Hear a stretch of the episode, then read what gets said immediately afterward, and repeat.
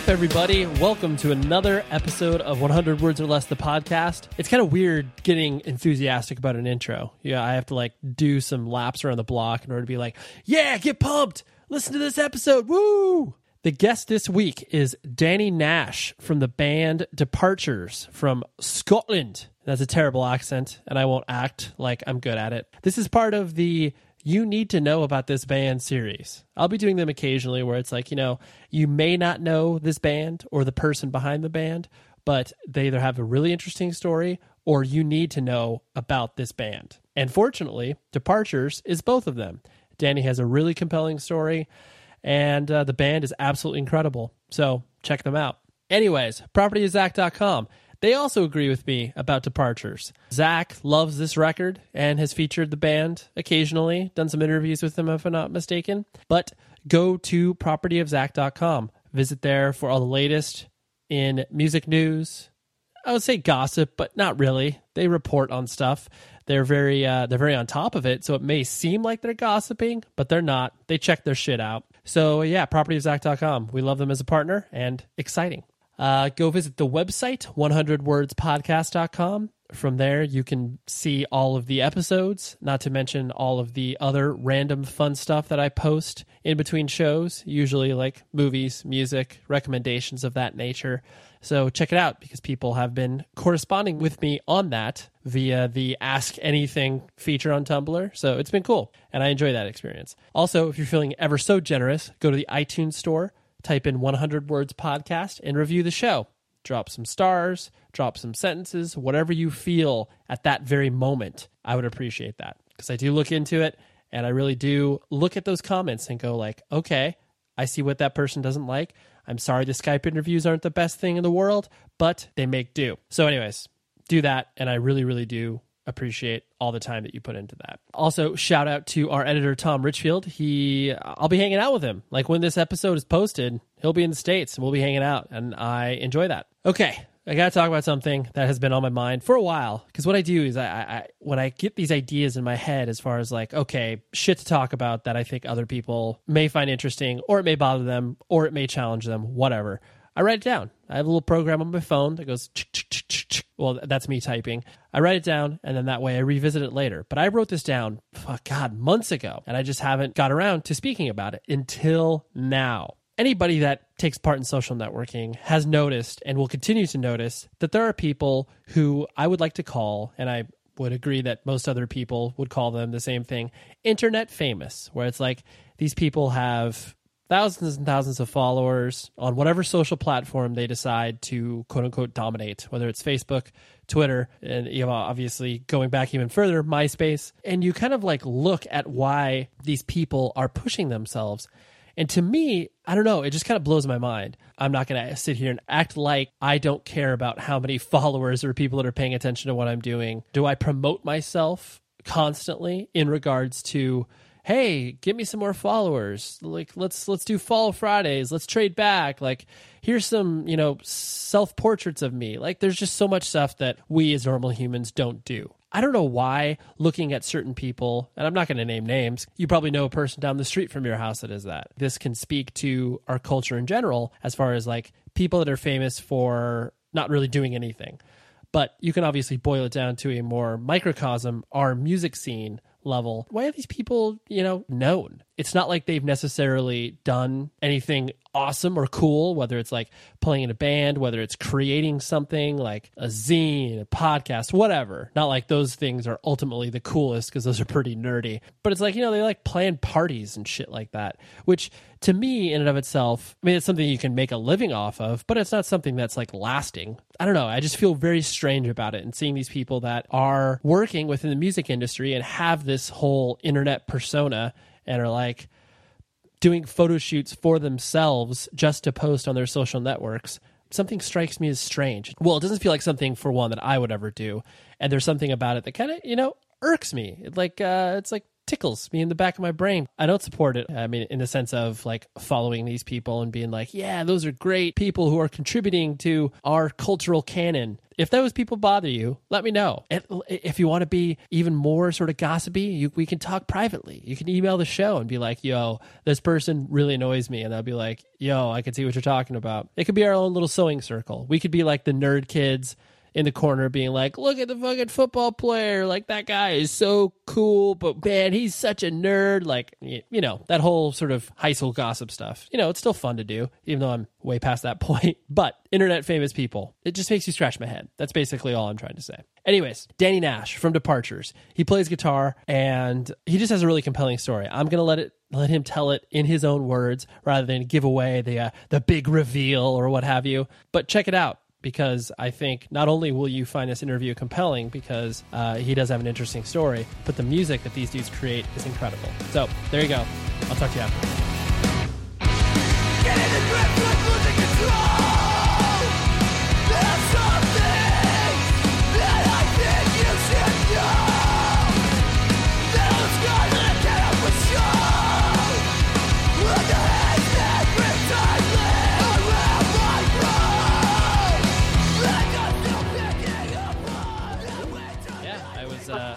So asking.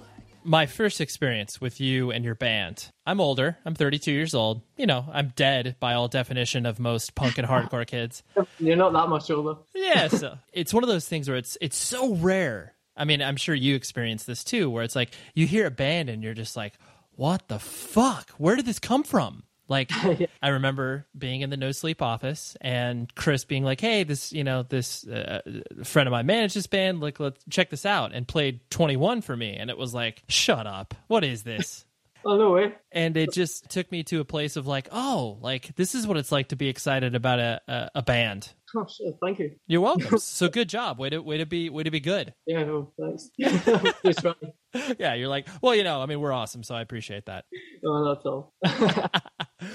Like in listening to what you guys have done, you've been a band for what, less than five, six years, right? Uh, yeah, we, start, we started in 2007, so six years now. Okay. It's really interesting to watch a band like had never heard of you prior to Teenage Haze, like going back and listening to it, you know, your previous full length and previous seven inch, you guys sound nothing like what you do now.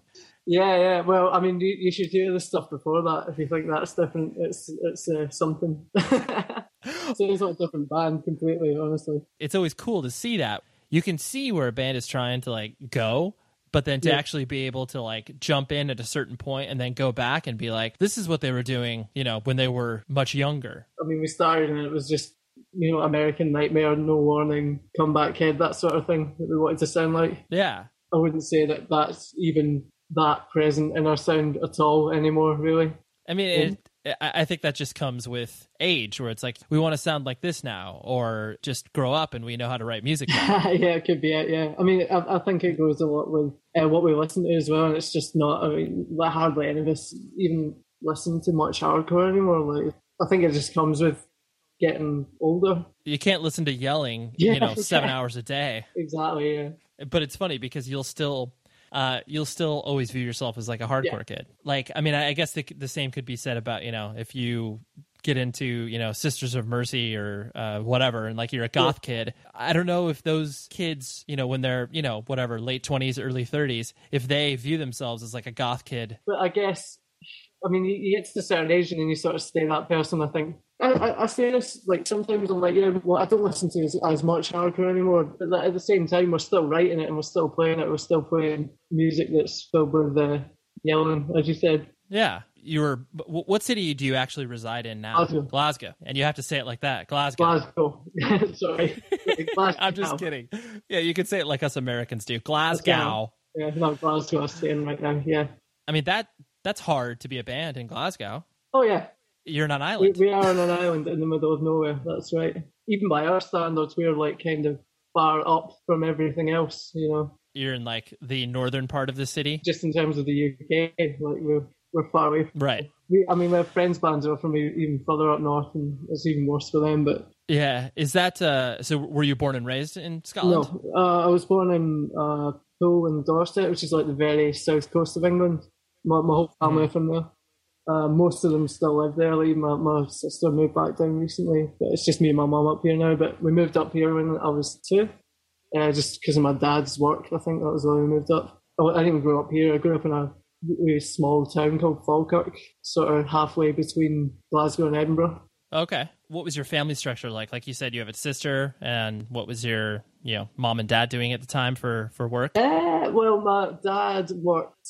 I think he's an electrician. Like that's his like trade. Um, I think he worked for a. It was like a a, a company that supplied like medical beds to hospitals. That was what he worked for. I mean, I, I, don't know if he worked on them or I think he just delivered them or whatever. My mum was just a like a, a, housewife at the time when we moved up. So it's just you and your sister.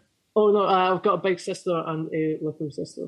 Okay, well, yeah, you you can understand why she had to stay home to take care of three kids. Yeah, yeah, we, we three kids. Yeah, so but essentially, you your formative years were in Glasgow or I mean, in in the smaller city, like you said, in, Scotland. Yeah, in Falkirk. Yeah, yeah, definitely. Uh, that's obviously so far removed from what I've ever experienced in my life. so it's like uh, uh, it sounds like a cliched question, but like you know, what was that like? Was it like a rural farm community, or like paint a picture for me? Well, okay, right. Well, I say I grew up in a town called Falkirk. I actually grew up in a village near that town called Falkirk um, which is you know if you can if you picture Scotland and you're seeing like fields and sheep everywhere, it was pretty much that.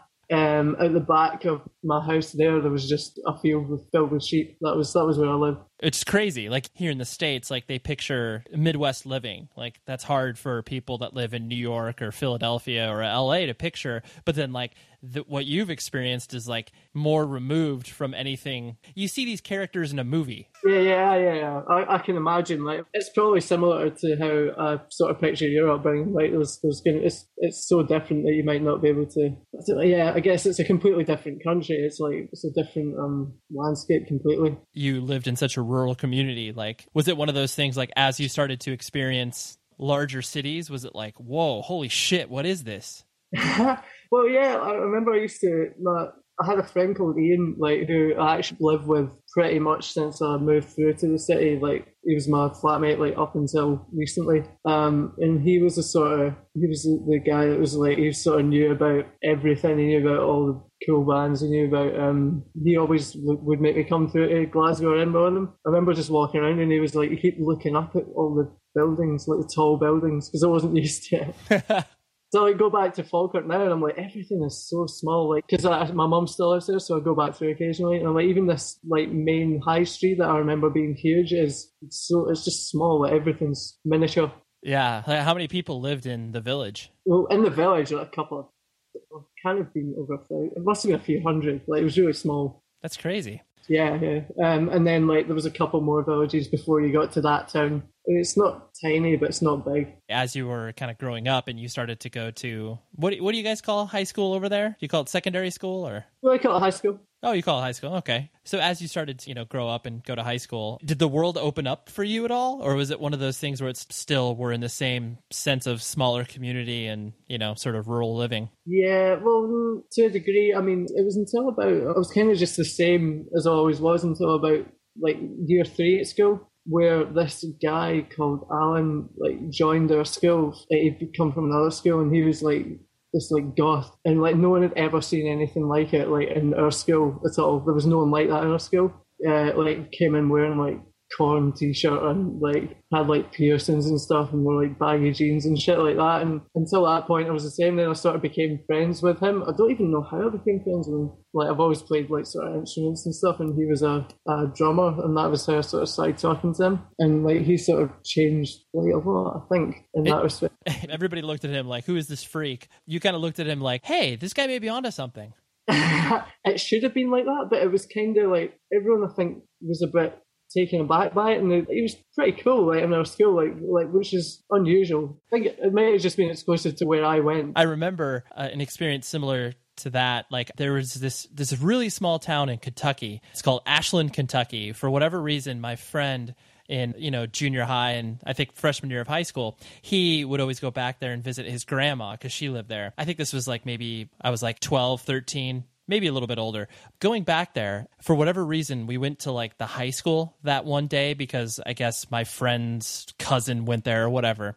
And so at the time we were like just starting to get into like NOFX and lagwagon. So, you know, we had like the typical sort of surfer, you know, punk hair or whatever. So, you know, we looked out of place in a small town, but it was so strange because we walked into the high school and people totally were just like, who are these guys? These guys are incredible. Like, and we, we were we were there for like an hour. We had girls come up to us and be like, "Hey, hey, do you want to hang out later?" And it's like, "Who are you? What?" Yeah, it's a, it's a pretty similar thing. I think. Like, I remember he came in one day, like, it like white contacts in, you know, like that make like the the colored bit of your eyes white. He's wearing that and uh, a Slipknot t-shirt with like it had like the lyrics to uh, one that's like the chorus is like "fuck it all, fuck this." Like, had like the word "fuck" on it about five times. Like he got, in, I think he got into trouble, and then obviously instantly he was just incredibly cool because of that. Dude, that's incredible. Everybody was kind of like, "Oh, th- this guy's edgy and cool." And you mentioned that you had uh, played instruments before. Was your family musical, or how did that sort of enter your life? Yeah, my dad plays guitar. Oh, okay. So he he kind of ushered you into that. Kind of not. Like, I mean, I was always more interested in drumming. Like, I remember, like, probably about five or like even younger than that. Maybe I just drummed on everything. I used to get in trouble at school for drumming on everything.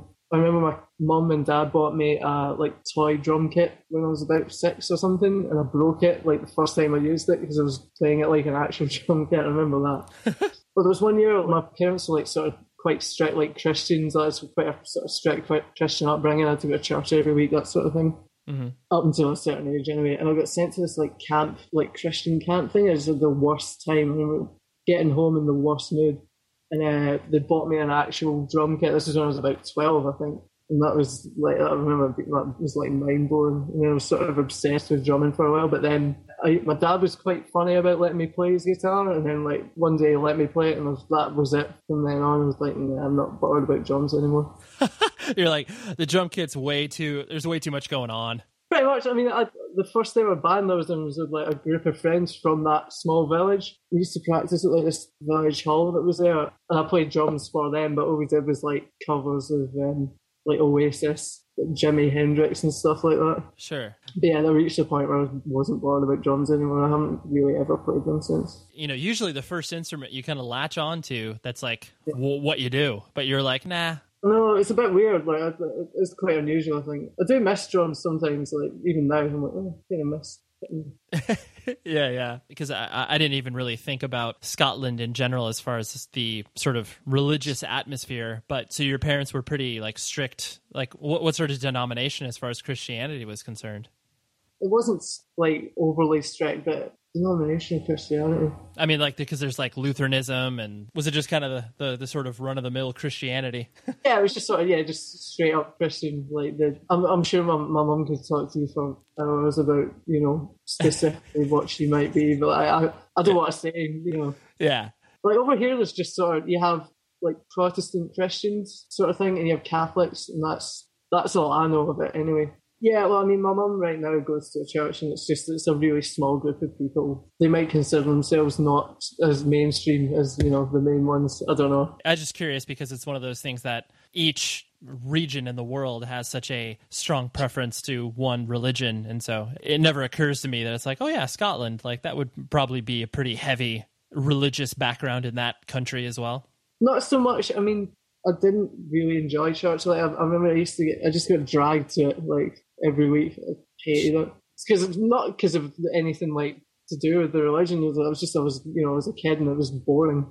Yeah, it was yeah. Sunday. Like it's two days off from school and I have to go there in the morning. yeah, it's so funny because uh, the whole idea of parents forcing their kids to do stuff, no matter what it is, whether it's music, religion, anything. It's like when you're forcing someone to do something, they're eventually going to get to that point where it's like, you know what? I don't want to do this. Why are you making me do this? Maybe I, am maybe younger, maybe 14 when I, maybe 13 when I was just stopped going to just my mom didn't make me anymore. I can't do this anymore. I can't drag Danny. I don't. Eh, uh, the only memory I have is just sitting there so bored, trying to distract myself with anything available. My sister used to bring like toys, and it was just like the girliest sort of toys that were like Polly Pocket or something, or Barbie or something. I used to just play with them just for something to do.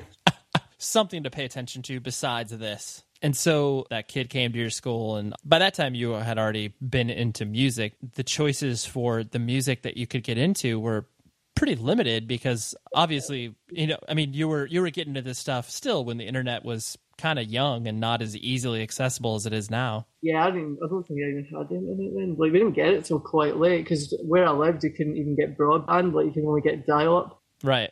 Uh, I think that sounds like burned into everyone's brains forever. Anyone that was there. I had like I briefly had cable TV, and you know, I, where I lived, like it was basically you, you know, like like sort of mainstream, just pop indie stuff. The more alternative kids that were in town that I wasn't like. I remember there was just like one place where they all hung out behind uh, a shopping centre in town, but I wasn't really friends with them at this point. From what I can remember now, it's either liked like punk or like punk slash pop punk. Mm-hmm. So like NOFX, Less Than Jake, that sort of thing, or like Blink One Eight Two, Offspring, etc. Uh, either that or you like nu metal, and that was it. I would say that I was definitely into nu metal, but I also like the first CD I ever bought myself was Blink One Eight Two's Enema of the State. Oh yeah. But yeah, yeah, it was pretty much that. Yeah, it was like you, if you're alternative, you like either those punk bands or these nu metal bands. There was no like hardcore or anything really. You were in such a small community that it's hard to access that. I really hit us at all. Like, um, it's, it's so embarrassing. Like, I remember like seeing, uh, you know, Nookie, the song Nookie by Limp Bizkit. Of course. Yeah, I remember seeing that on TV for the first time, and I, like obviously it was just like mind blowing for me. I was just like, that's the heaviest thing I've ever heard. Oh yeah. Well, to find out what that is now. Dude, I, I, was. I mean, I was the same way when I heard, you know, Korn's "Blind" for the first time. Yeah. It's it, it, all you have to do is like, you know, whatever age you find something at, that's when it's just like, oh my god, of course this is the heaviest thing ever. There's literally nothing heavier than this. Yeah, well, that's how I felt about that song. I remember just being, and I didn't know who it was at the time because it was just a clip. I was like, I need to find out what that was. That was incredible. Yeah, yeah I, I got to find out what this is immediately. Yeah, pretty much. Yeah, and like, um, I think I liked Significant Other before that guy joined my school. But then I remember him like uh, we were in music class one day and he was like, oh, have you heard this band called Papa Roach? Like, you remember that? Yeah. It shows us a CD. and I was like, no, I've never heard of this. What's this? That sounds horrible and like, amazing. Like, went and bought that. I was like really into them. So I was basically, like, you know, just all of the sort of main, like, like sort of mainstream nu metal bands. I, I love them. Like, you know, when I was around like 14, 15.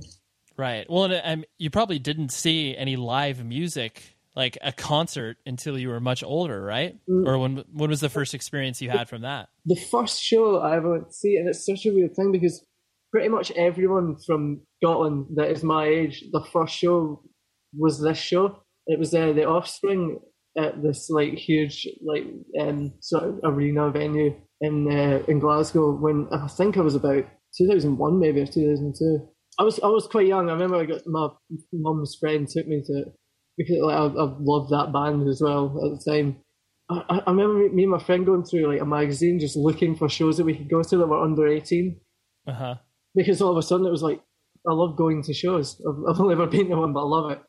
I think the second gig I ever went to was a. Do you remember a band called um, Boy Hits Car? OCM. I'd never heard them before, but it was just the only show that was under 18 that was coming. That I could go.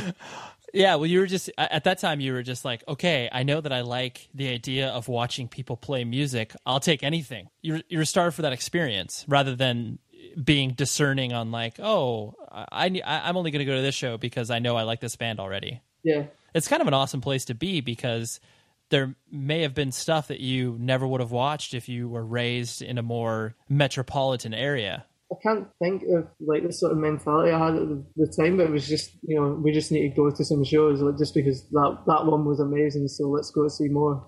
Doesn't matter who. Oh yeah, you get to a point where you're just like, oh, there's so many shows, I can't go to this, I can't go to that, and it's like, yeah, yeah, absolutely, yeah you know, what was the introduction in regards to kind of, you know, the punk hardcore type stuff that obviously has led your life to where you're at now? Yeah, well, um, well, my friend Ian who talked about the guy I live with, like it was him pretty much. You know, he always sort of knew more. Of, I don't even know how.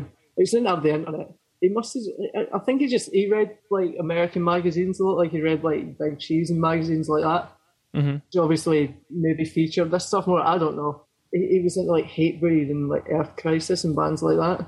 Mm-hmm. Um, and that was sort of my, my introduction to it. I'm, I'm I I wasn't really that bothered about it until um, a load of my like a few of my friends, uh, James, uh, who's the singer of Departures, they started a, a hardcore band like because they were all properly into it like before I was, and I ended up joining that band, and that was sort of how I properly got into it. Like you know, it was I joined the hardcore band without actually listening to much hardcore. After after that point, you know, obviously I, I got introduced to a lot of bands through that band. It's interesting because it's like so many people have the experience of just like having all of this stuff at their fingertips Yeah. where where it's like you know you just by location and proximity to said music it was difficult for you to access and then all of a sudden once you had a little way in it was like oh wow here's this whole world Yeah, I mean, be, uh, being from where we were from, it's it's really hard to even be aware of this stuff. You know, like I didn't know any of this was going on, and it turns out it'd been going on for a long time, and we just didn't.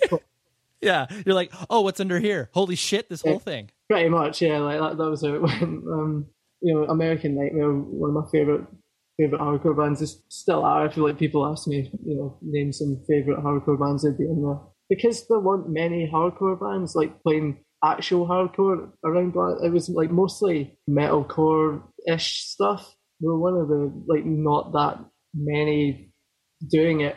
Um, we got offered a lot of shows and like some of the shows we played, and I'm thinking of them like, I, like that's ridiculous. Like, I'd, I'd love to go and see that show now.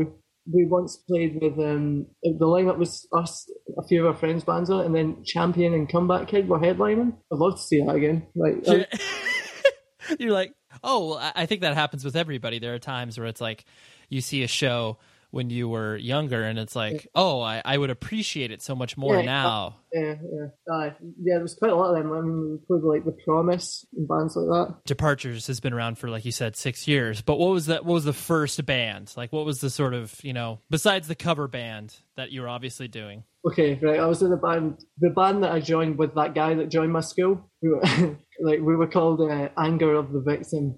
oh that's great that's a perfect that's a perfect name i love the band names where you're able to predict what the band sounds like without even hearing them and that's totally like that Yeah, just it was a, it was a nu metal. That was it was a, it was a nu metal band. Oh, oh, weird. I never would have guessed.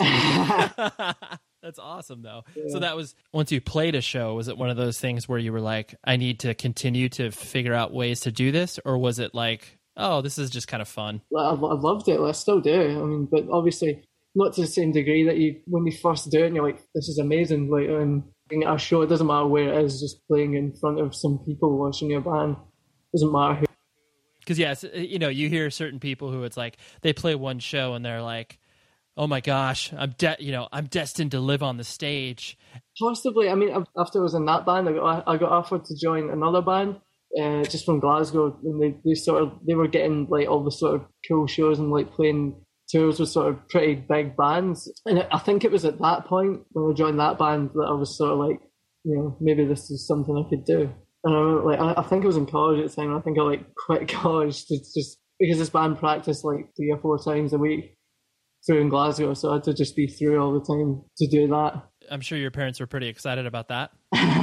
she has always been ridiculously supportive of me, like regardless of what it is. To be honest, Yeah. when it comes to that, like, um, in fact, my mum was in. It was Bear's mum was in hospital at the time. I think she it was like asthma or something. Oh yeah, I've been um, asked to join this like, like band, but I mean, it's a real band, and but I have to not go to college anymore because I have to practice all the time and be in Glasgow. So you you you Yeah. told her you told her when she was in the hospital. I know what what was I doing? What was I playing at? Dude, that's incredible. That speaks to you, I mean, youth in general. Um, well, maybe that gives you an idea of how excited I was about it. I was very excited. I got to get this out immediately. I don't care. Mom, I got to do this. It's just sort of silly looking back now. Like, I was really excited. Like, I, you know, the band, that Anger of the Victim band, we played with this band a couple of times, and every time we were just like, "Fuck, that band's just made every other band look shit." Like, what's the point? Yeah, it was a bit like that. They were, they were really good at the time. What what was that band's name? Uh, Seven Stone Lighter. I don't That's have a- anything to do with that. That's, a very British name though. Seven Stone Lighter. Yeah, I guess so. Yeah, like um, they were sort of Glassjaw, like emo type stuff. Or or maybe you can reference Hundred Reasons. And the oh no, I wouldn't know well. You ask them what they were into at the time, they just all go Glassjaw. Yeah, we just sound like. It was always so interesting to me, just because I did pay attention to music so closely, where it's like there are certain bands in the UK that obviously like are gigantic but no one knows who they are over here and it's just like i could mention that name to 400 people here and not one person would know or they may be like oh maybe i've heard of them it's like It's, oh my That's weird because I just see when you said it, I just assumed that everyone knew who they were over there as well. Yeah no one probably survey like 10,000 people and you'd probably get like maybe two people that have heard of them It's insane. I, I I remember know. I, saw 100 Reasons about 10 times just because they supported every band. they were the band that you take on tour forever you go to the uk you got to play with 100 reasons yeah, pretty much, yeah. like you said you were going to college and then you dropped out what were you studying at the time Just some useless courses like music and audio technology. You know what I mean? I was just like, I was just, you know, anything music, that'll do. I'm just doing music. I'm good at music. That's what I know. Yeah you were just killing time basically Pretty much, yeah. I mean, that that I, I know a few people that did that course, and it was at, at college in Falkirk, that town, Mhm. uh, including the singer of Departures, James. He did it as well. And all the, all these people that have done that course have just like never used it in any way in their life. you know, whenever the professor is teaching the class, just be like, all right, I know you're not going to use this. So, Yeah. yeah, this is all pretty much you know superfluous information. Like you're just here because you needed something to do with your time. I mean, th- there was a lot of just rubbish. It was just like the workings of an XLR cable, microphones and stuff like that. Like just stuff I was not interested in. There was a small part of it that was about actual music, like production, like recording music. That was interesting, but that was about it. The guy that took us for that was just, I mean, he was as well. I don't know how he got that job. Like, I mean, it's like something out of a sitcom. Like he'd written theme tune for some kids' TV show, and he just talked about that every class. That was he spent the class talking about that every single time. he was like, you may know me from this. Yeah, well, yeah, pretty much. And like he'd talk about how you know all you need to do is make you know just the one, you know, just make one theme tune, you know, sell it. That's you sorted. So basically, he's like a shittier version of uh, the actor Hugh Grant in the movie About a Boy. I'm not- yeah, pre- yeah, pretty much a lot shittier. so yeah, you were killing time. You basically, you know, were excited to play in this band, so you quit college. Did the band tour at all? The band play like you know outside of of Scotland at all? we did some really big shows. I don't know how we did it, and it's one of those things that I, because I was so young, that I just didn't appreciate what was happening. Like that band had like a management company that just paid for everything, like like paid for all our gear and stuff. Oh wow! yeah, I know. Like I, I've never had that since either. Like it's just that was a one-off with that band at the time. I love that you get this totally like posh experience, Yeah. and then yeah, but you never knew anything different, and then now that you have to do a lot of stuff on your own, you're like, oh shit. I didn't appreciate it in any way because it was just like, oh, is this not just what happens with bands? Like I don't know. I don't know That's any better. And then like I like if that happened now, it'd be like you know like unbelievable because just I know how it works now. Just yeah, like they had that and you know, did some like like really big. We supported New Found Glory once at this at a place called the Barrowlands, which is like a lot. I mean that's about 2,000, 3,000 people Uh huh. and that's I mean that's big. But then we did a, a tour which was um the lineup was Funeral for a Friend headline and Killswitch Engage. They used this is like Story of the Year on it. It's all these like, you know colossal bands, and you know it was like we played like the the SECC, which is like the biggest venue in Glasgow, pretty much. Mm. Um, we had like eight nine thousand people, and we did like Cardiff Arena in Wales, which is like ten thousand people. That's crazy. Yeah, I yeah, I know. Like, I mean, it was only those couple of shows that, like it was like I always forget that that even happened. You know what I mean? I never really tell anyone about it because I just forget it happened because I was I think it was nineteen or I was eighteen or nineteen at the time. I just You were just kind of like you said, you joined this band, you were kind of along for the ride, and much, yeah, I hadn't done any work to get them where they were. right. So it's it's interesting that you had this experience of playing in front of fucking massive amounts of people, mm-hmm. and then obviously getting to a point of where you are playing in front of audiences that are you know hundred people or less. It's crazy. yeah, oh, that's yeah, that's where we are now. Definitely.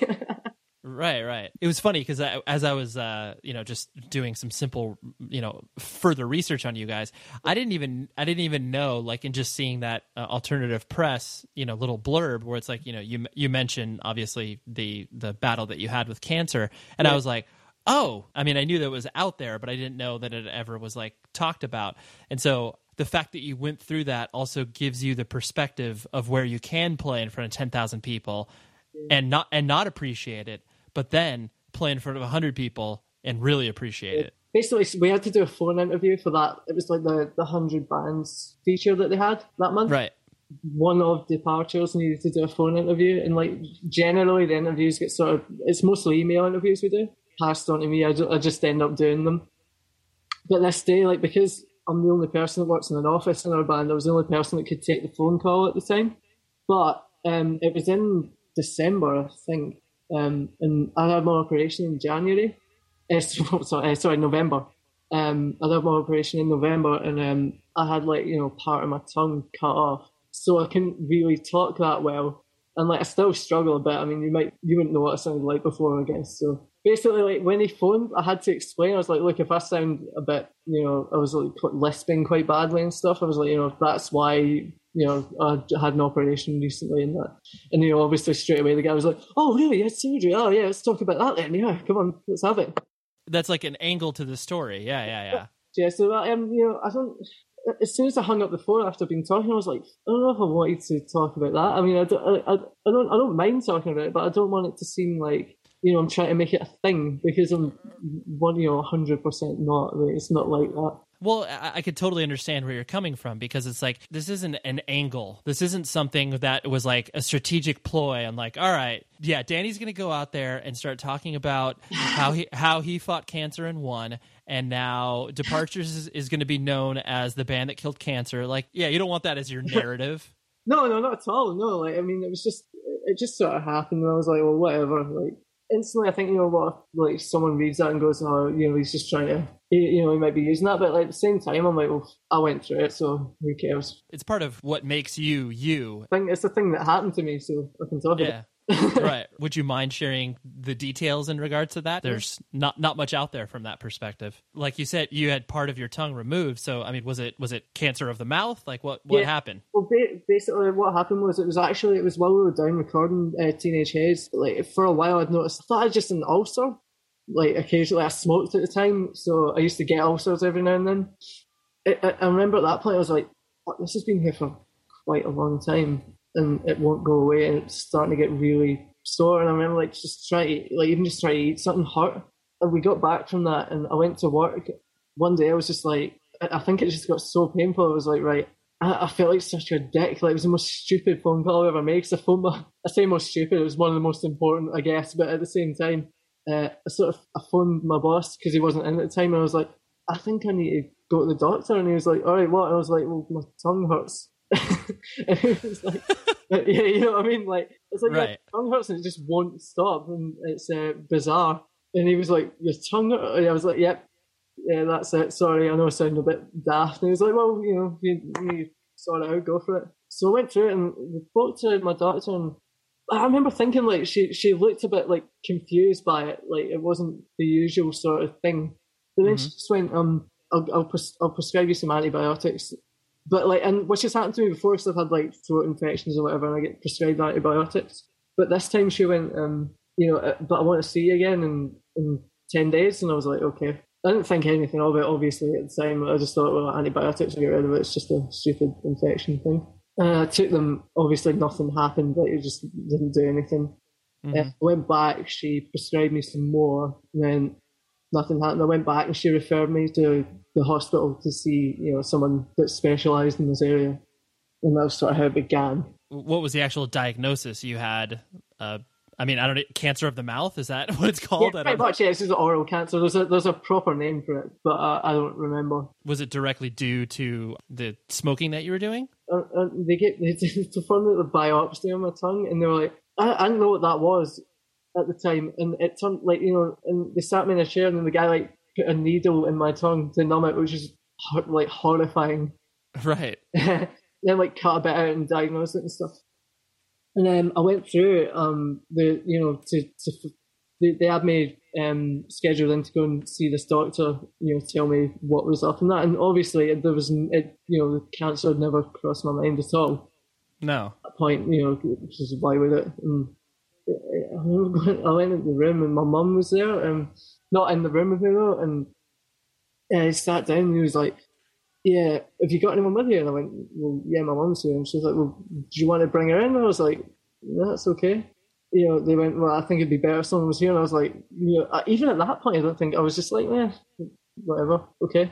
Uh-huh. So um, my mum came in, and then you know, it's straight away. This guy was just like, "Yeah, this is cancer," and I was like, "Oh, right." I think my initial, like, my mum obviously, like, a reaction, like, properly freaked me out. She just instantly, like, just gasped and started to tear up and that, and I was like more concerned with that than what I'd just been told. I think. Sure. All right, like um, the, the way that the human brain functions, it's like, okay, I can't process cancer, but I can process me trying to console my mom. Yeah, that must have been how it was. Well, at the time, I didn't know anything about cancer. No one in my family's ever had it. Like, my parents never had it, grandparents never had it. After I'd sort of taken it in for a minute or two, I was just like, right, so am I going to die? Like, uh, like, is that going to happen? Like, I'm in six months, will I be dead? Is that, is that, is that it? like what was his prognosis was he like okay you've got a year to live or is this like if we treat it right away we'll be okay you know it was really early so they, they couldn't really say much like he just sort of went there's there's there's good news and bad news bad news is what you've got is not a good cancer to have i was like mm-hmm. okay you know like that, like there is a good cancer but you know, right yeah here's the best cancer you can possibly have exactly yeah no he was like it's not a good place to get it you know in terms you know relatively but we can treat it you know, and then he just sort of he went on for a bit about what the treatment was, um, what it might entail, blasted with information, and it, uh, he, told me that at the time he was like, you know, I'm just going to hit you with a lot of stuff here, and you might not be able to take it in, but I have to, you know, because he does. It's his job and all that. Um, mm-hmm. I didn't really know what to think. It was just weird. Like it was, you know, leaving and driving back to the train station to come back to Glasgow was just so weird. Like I was just sitting there, like, okay, you probably just felt like you were watching your life as opposed to living it. Yeah, well, pretty much. I got a train back, and was the weirdest train ride. Like, I text my girlfriend at the time, and I text uh, James Keno, the uh, our singer, um, just to come and meet me. I was like, yeah, I think you guys need to come and meet me. Uh, like uh, my main concern was just you know am I gonna die like if people die from cancer and that's all I know like do I need to prepare for the ending or do I need to like look past that yeah, pretty much. It was weird, like, and then you know, obviously I met them, and it was so weird because like, I couldn't, I couldn't spit it out, and I remember Keno just going, "Have you got cancer?" And I went, "Yeah." Oh, jeez. Yeah.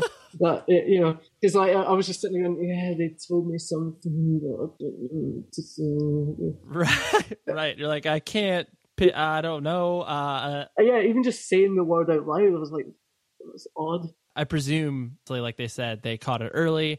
You were you're young, your body's resilient. You were basically just like, all right, I'm gonna kick this. I'm gonna take care of this. I'm gonna just do what I can. I got a lot of um, advice given me that was just useless. Like, um, and they told me a lot of things, you know, because they have to, like, they have to tell you all the worst case scenarios and stuff. And I got told so much stuff that I just didn't need to know. But weird. I remember the doctors telling me, you know, you're gonna wake up at like four in the morning being like, oh, well, you know, why me? You know, what have I done? You know, feeling like your world's ending and all that stuff. And that just never happened to me. And I was mostly like fine up until you know the operation. Like, I was, I don't know, I handled it fine. I think like, I, I like I, mm-hmm. it didn't affect me that much. I didn't even, you know, I didn't even really tell anyone. Like I, I told a few close friends, and that was it. You know, I didn't like on Facebook and go, oh, right. You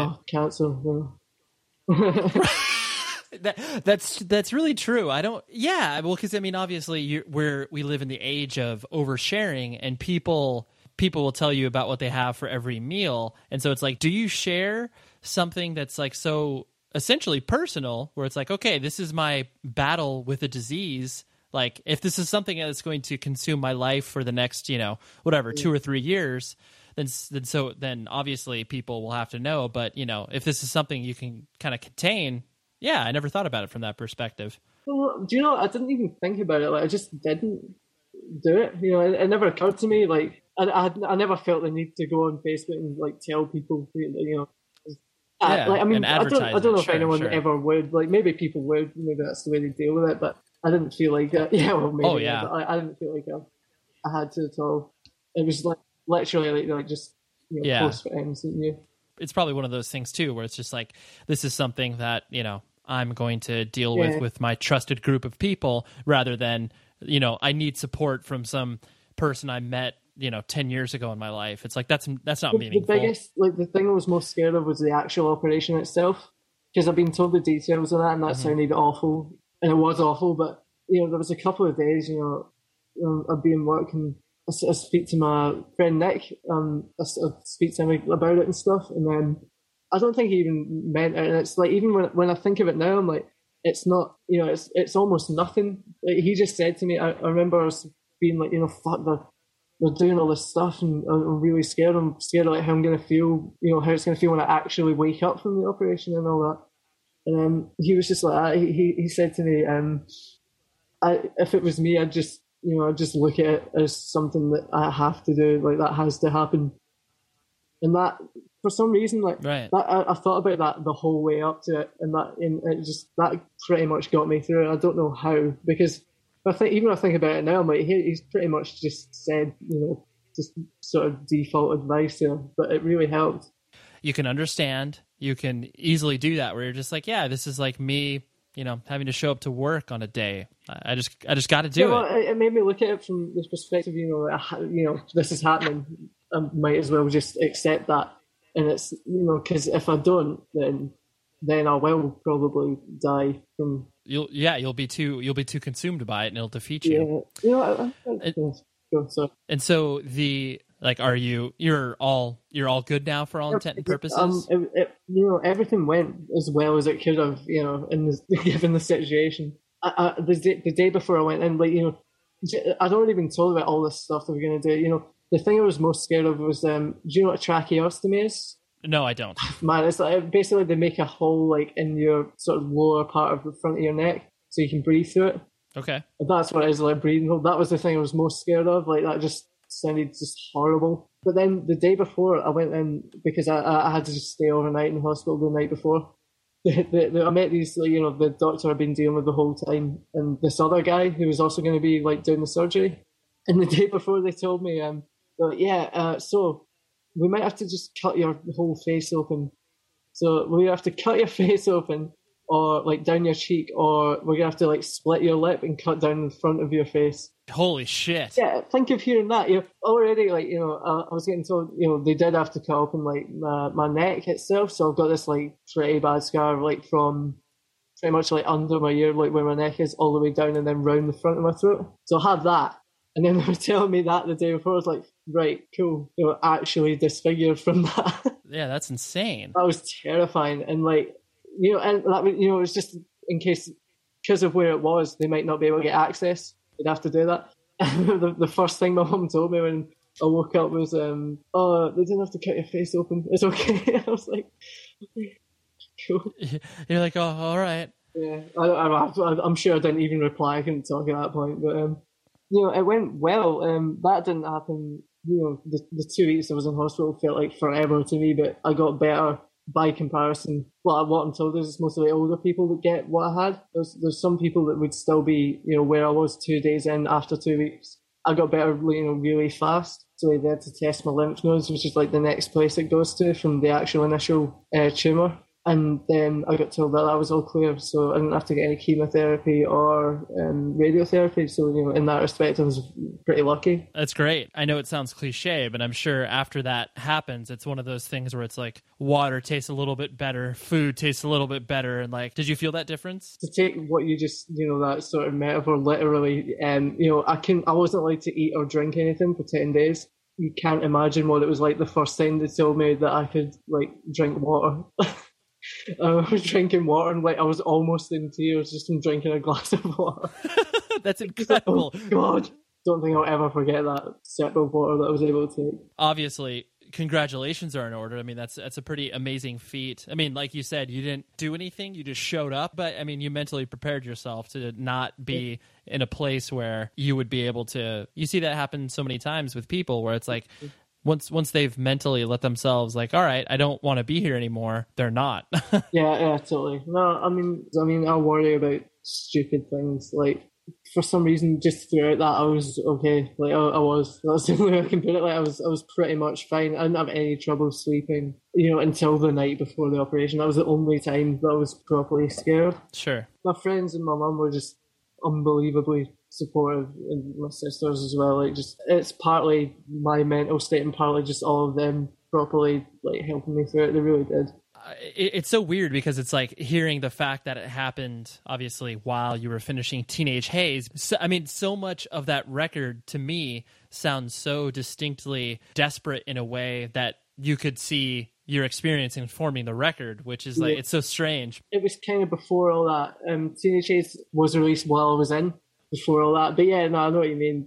Yeah, like the, the, the album itself came out like while I was in. Like I, I remember like having to having to like go on an iPad that um, my girlfriend loaned me an iPad and to go on that and like post about it all and stuff. Yeah, that's that's amazing. Yeah, but like, I, the only thing was because of that, you know, couldn't, we couldn't tour. Like, so we, like I, I was so worried. I was like, like I was so worried we are gonna miss our own boat. If you know what I mean. Because my arm, like they cut, like you know, just to add to the operation, they cut out a whole part of my arm, uh, left arm, um, and then uh, they took out an artery as well. So I've got this like, like horrible like scar on my arm as well. Um, but because of that, my arm was, you know, I could hardly move it, let alone play guitar. Wow, that's incredible. Yeah, it's a bit shit. So yeah, yeah, I couldn't do that. We, I managed to play a show. uh, Um, it was about a month after the operation. I managed to play a show, and even at that, like I was pushing it.